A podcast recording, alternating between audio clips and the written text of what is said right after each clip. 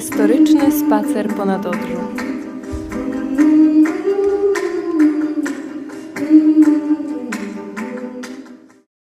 Czy to oznacza, że czasy powojenne przyniosły pełne równouprawnienie płci? Nic bardziej mylnego. Kobiety nadal natrafiały na bariery i dyskryminację, szczególnie w środowiskach zdominowanych przez mężczyzn.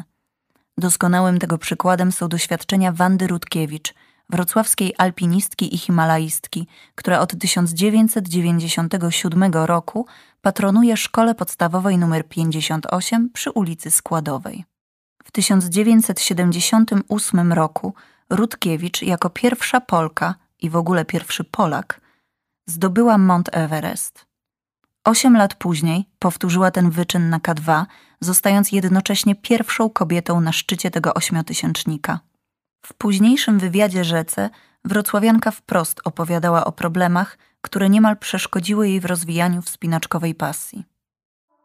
Okazało się, że od początku weszłam w jakiś określony tradycją układ typu baby to się nie nadają. Drogę moją wyznaczali więc ci, którzy tak właśnie uważali i mówili: pójdziemy na wyprawę sami, bez ciebie, bo dziewczyny są słabsze. Takie rozumowanie określało wspinaczkę jednoznacznie jako sport męski, a ja nie chciałam rezygnować. Byłam nią zafascynowana. Zaczęłam wspinać się w zespołach kobiecych, niezależnie od mężczyzn, choć uczyłam się przede wszystkim od nich, a nie na własnych błędach. Na szczęście się nie obraziłam. Podeszłam do sprawy pragmatycznie.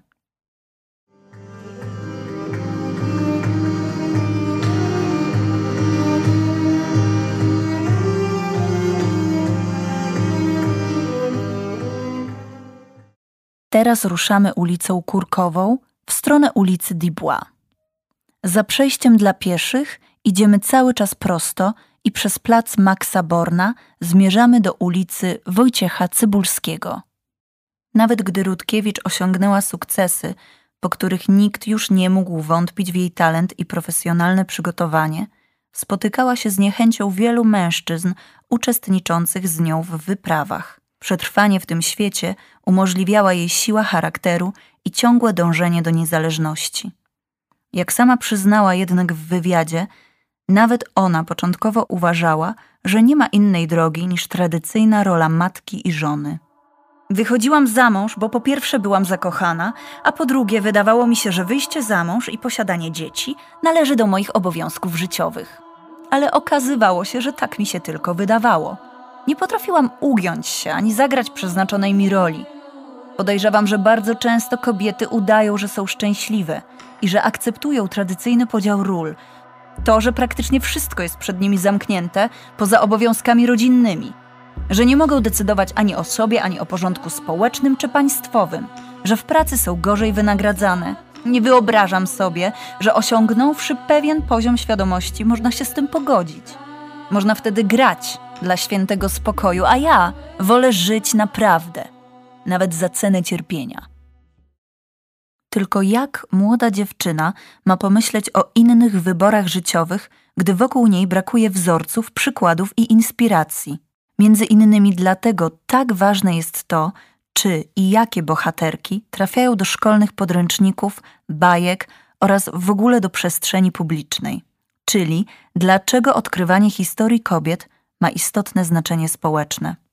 Na to, jak patrzymy na historię i co w niej dostrzegamy, wpływa polityka historyczna państwa, kształtowana w szkołach, muzeach, na uczelniach czy w mediach publicznych. Posłuchajmy komentarza dr Moniki Piotrowskiej-Marchewy z Instytutu Historii Uniwersytetu Wrocławskiego. Ja bym nie pokładała zbyt wielkich nadziei w polityce historycznej. Niestety. Ona po prostu będzie. My możemy starać się ją troszkę neutralizować naszymi obywatelskimi wymaganiami, oczekiwaniami, protestem, jeżeli jest zbyt ukierunkowana, tak, czy zbyt wydaje się idąca w stronę przemilczania. Natomiast raczej bym pokładała nadzieję we wszystkich innych działaniach. Nie zdejmujmy odpowiedzialności właściwie z nikogo, ani z nauczycieli, ani z pracowników akademickich, nie zdejmujmy z dziennikarzy odpowiedzialności, nie zdejmujmy z nas jako rodziców, bo my też kształtujemy to, co nasze dzieci myślą, podsuwając im lektury.